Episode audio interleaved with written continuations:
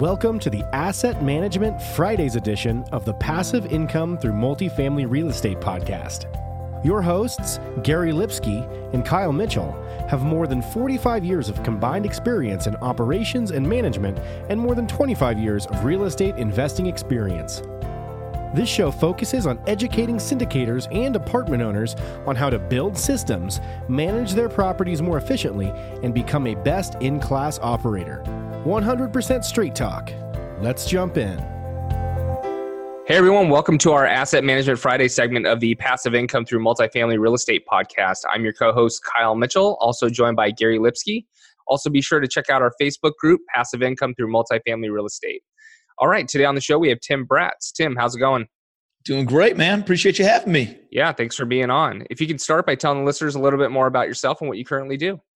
Yeah, man. I'm a real estate investor. I got started probably the same way a lot of people did, is going through the, the last housing cycle. I got excited about real estate, got out of college, became a real estate broker because I thought that's what you initially do.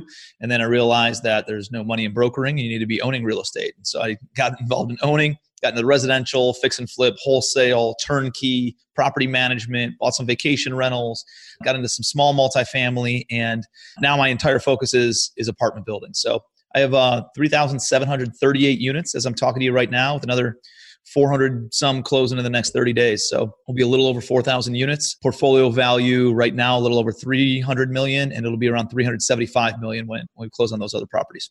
Nice, impressive, impressive.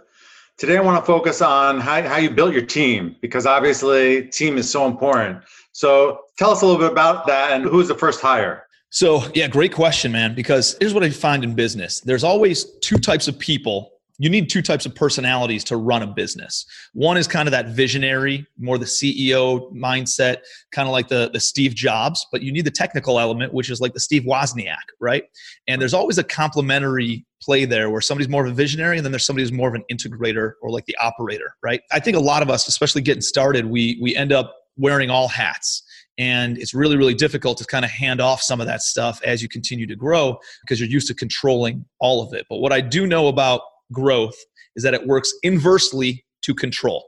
You have to give up control in order to grow right? If you want to maintain a lot of control you will not have growth. It's an inverse relationship.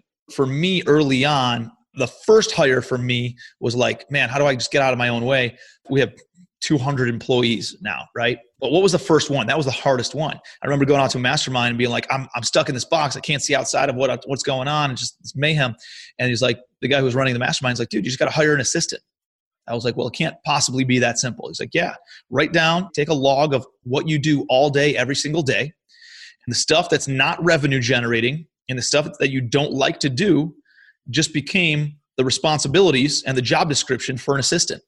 And I was like, okay. So I go back after that and I tripled my income. And I already had a six figure, it was a low, small six figure income from the year before. And I tripled my income in the next 10 months from that one hire because they took all the non revenue generating, time wasting, and draining activities off my plate. Then I went down the path of, holy cow, every time I have a problem, I could just hire somebody, right? So I started hiring people every single time something came up. And what I quickly realized is the number one reason most businesses go out of business is because of lack of or having too much overhead, which is typically from having too many employees. And I fell into that trap pretty quickly. I was like, oh crap. And I had to scale back and only have essential kind of employees and grow it in a more strategic type manner. And so I hired an assistant first, took all, that stuff off me. Then a lot of the, especially in real estate, this is a real estate show. I don't know if I want to say it this way, but for lack of better terms, like, dude, the property management is kind of like janitorial work of real estate. Like, I hate it. I had a property management company and I built it up to be one of the largest residential management companies in Cleveland. And it's just like, dude, every time you try to get ahead and you try to make a little bit more money, you have to hire more people. It's a ton of liability, it's a ton of headaches. If you're a punching bag for owners and tenants and cities, and you're like, holy cow, man. And so, that was one of the things that I'm like, I'm staffing this out. I don't want to do it. It makes no money for me other than just maintaining operations, right? But I'm not able to grow from it. It's not a revenue generating really activity for me to do in house. So we started staffing out property management. Project management is pretty easy to staff out. There's a lot of people who understand construction. And then it was like acquisitions. The last thing that I would phase out would be raising money. that's something I just started doing over the past 12 months. So yeah, man, that's that's kind of the phases that I would go through. Nice, nice. A lot of great information there. Thank you. So where do you, I mean 200 employees? Wow, that's that's a huge amount of employees. Where are you finding them? It happens on a, and it sounds like a lot. You're like, dude, how the hell do you get to a 200 employees?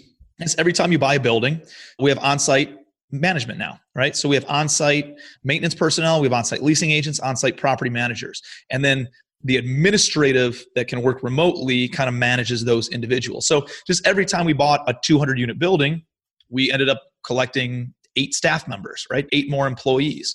And so they either came with the existing building or a lot of times we're buying distress stuff. It's undermanaged, underimproved.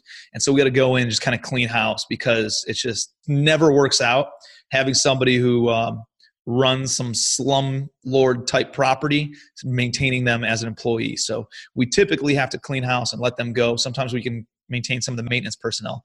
But usually we go in and we just hire somebody else. What I found is that I'm a really crappy hirer of people and I don't do it because I don't like doing it. And so then it gets deferred and I get procrastinate and then it doesn't happen. And then it's more work on my team. So one of the things I ended up doing is I found a buddy. He was a chief HR director for some big investment fund with a thousand employees.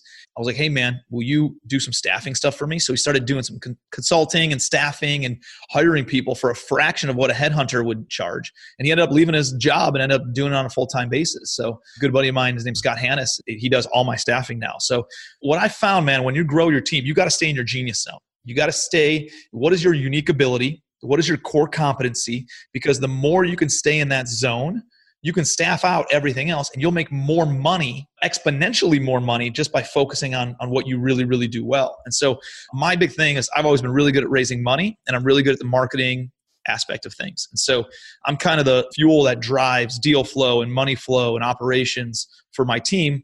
And i focus on those activities now.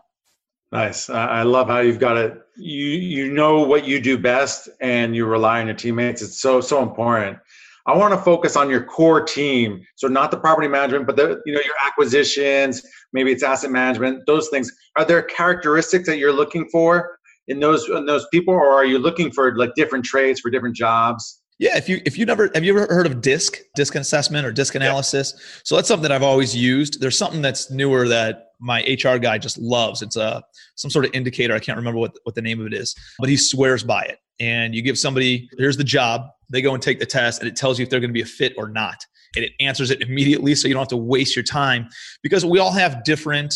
We talked about two elements, more the integrator and the visionary before, but there's different types of mindsets. And if you ever study DISC, there's D, which is the driver, which is this. A lot of times, it's like all I care about is like performance, and they're kind of a shark, and they're they want to break records, and that's kind of like a Donald Trump is very D, and it come come off as, as abrasive because that's their personality, right? I is more of a interpersonal. It's more of like your salesy type person. It's more of your fun. They're more of like a dolphin and, and like to hang out and play and like that. You know what I mean? I've heard a book that was called like For Animals, and it was disc, but it was sharks, dolphins, whales and urchins. And so I interpersonal, it's more like Barack Obama is more of an I or George Bush was more of an I type personality, right? Then you got your S's. Your S's is more social and supportive and that's more like your nurse personalities and more of teacher type personality. They care more about helping and making a difference than they do about money or having fun or anything like that. They want to they want to make an impact right?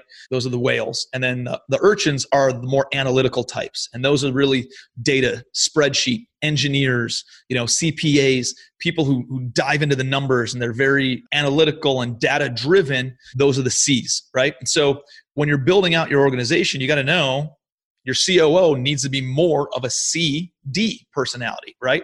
I'm more marketing and raising money. I'm more DI personality. And naturally you'll balance each other out. You want somebody in sales and acquisitions who's who's heavy on ID, right? Your project manager, you want more CS type personalities. If you have a, an assistant that you're hiring, you want more S type personality. So just knowing where these people fall or where they should fall, and then when you give them that disc assessment, it eliminates a lot of wasted time because you know if that's going to be a driving activity or a draining activity for that individual. Yeah, good good insight. Good insight. So I want to ask how how is your core team? How are the compensation structured? Is it you know, are they getting pieces of the deal? Is it bonus at the end of the year? How do you structure that? Yeah, so I've tried a lot of different things, and I don't know if I have the best situation, but I have a core team of about, I think there's seven of us.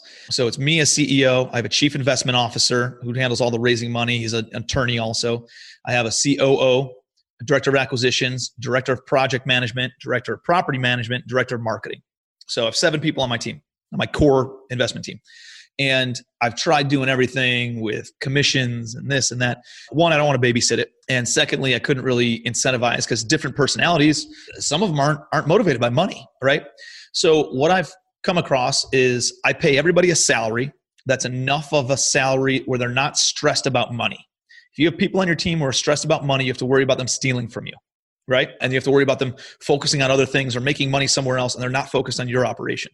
So, number one, I pay them enough where they're not stressed about money, including myself. And it's not a lot though, it's not enough to be content.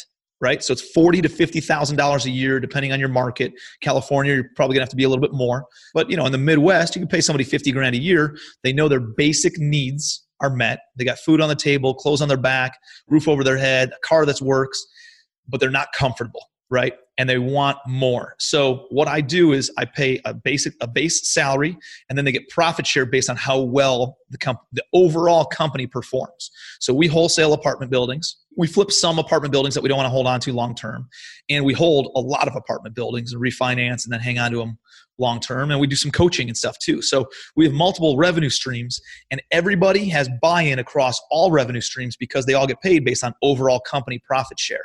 And so it's a way that everybody has buy in, everybody has commitment, everybody thinks like an owner without having to give up equity. Now, three people on that, on that team do have equity. My chief investment officer, my chief operating officer, and my director of acquisitions are equity investor or equity owners, and they vested into that. They've all been with me for five plus years, and and they'll continue to vest in to where they can't just take a percentage of the portfolio and now that i gave it to them they can't walk away. They have to vest in over the next 10 years to make sure that that equity stays. So it's a way that maintains long-term ownership gives me the lifestyle that i want. Dude i don't i don't need 100% of the equity right? I want a quarter of a watermelon and only to do the stuff that i like to do. I'm at a point in my life where money's not really I just want lifestyle and I want to be able to do stuff that I enjoy doing. I don't want to have friction in my life anymore. And so if I can do things and I can focus on the stuff that I like to do, that I'm really good at, then I'm happier, my wife's happier, my kids are happier, right? And everything else that comes with it. So I like to think I come from an abundance mindset of just if I find an A player, man, I latch onto them and I want to make sure that they feel that they are appreciated and that they have a home that they're going to grow into long term. Nice. I love it. I'll pass it off to Kyle to finish this off. Yeah, so we ask every guest this final question What is your asset management superpower? Asset management. Well, I know we talked on, on emails. My superpower is more from a standpoint of you know raising money and that stuff, but that's not really asset management. I think asset management, what I'm probably best at is is building out teams, right? And finding good people, attracting talent, and really painting a vision for where the company's going, right? Like, here's where we are right now, but here's where we're going, and here's the path. I want you to be part of that path. And I, I get people to buy in and have a long term commitment and build a lot of loyalty that way. So I think it's a really, really important piece. And everybody on my team has been with me, shoot, I mean, the, the shortest amount has been four years, the longest has been seven or eight years now. So it's worked out really, really well. We got a, a, great core team and we can speak openly. Everybody has a good attitude and we're looking down the road. Perfect. Well, thanks for coming on the show and adding value on the subject of building a team, which is so important today. I learned a couple things. Make sure you have a visionary and a technical person on the on the team to work on both sides giving up control to grow is important and don't have too much overhead. So, among many other things. But, uh, Tim, tell the listeners where they can find out more about you. Yeah, I appreciate that. Connect with me on Facebook. I'm really active on, on Facebook. I'm kind of active on Instagram and, and LinkedIn. TL Bratz is my Facebook thing and at tim bratz is my instagram handle so connect with me there or you can go to my website and shoot me a message on, on my website which is legacywealthholdings.com Perfect. All right. Thanks for everyone for listening in. And if you like this episode, please head over to iTunes or Stitcher, give us a like, subscribe, and review so we can continue to grow this podcast. And we'll talk to you next week. Thanks for listening. If you enjoyed the show, please go to iTunes and leave a rating and written review to help us grow and reach more listeners. You can also go to the Passive Income Through Multifamily Real Estate group on Facebook so you can reach Kyle and Gary and ask your questions that you want them to answer on the show. Subscribe too so that you can get the latest episodes. Lastly, to stay updated, go to aptcapitalgroup.com and sign up for the newsletter. If you're interested in partnering with Gary and Kyle, sign up on the contact page so you can talk to them directly. Thanks again for joining us. Be sure to tune in again next week for another episode.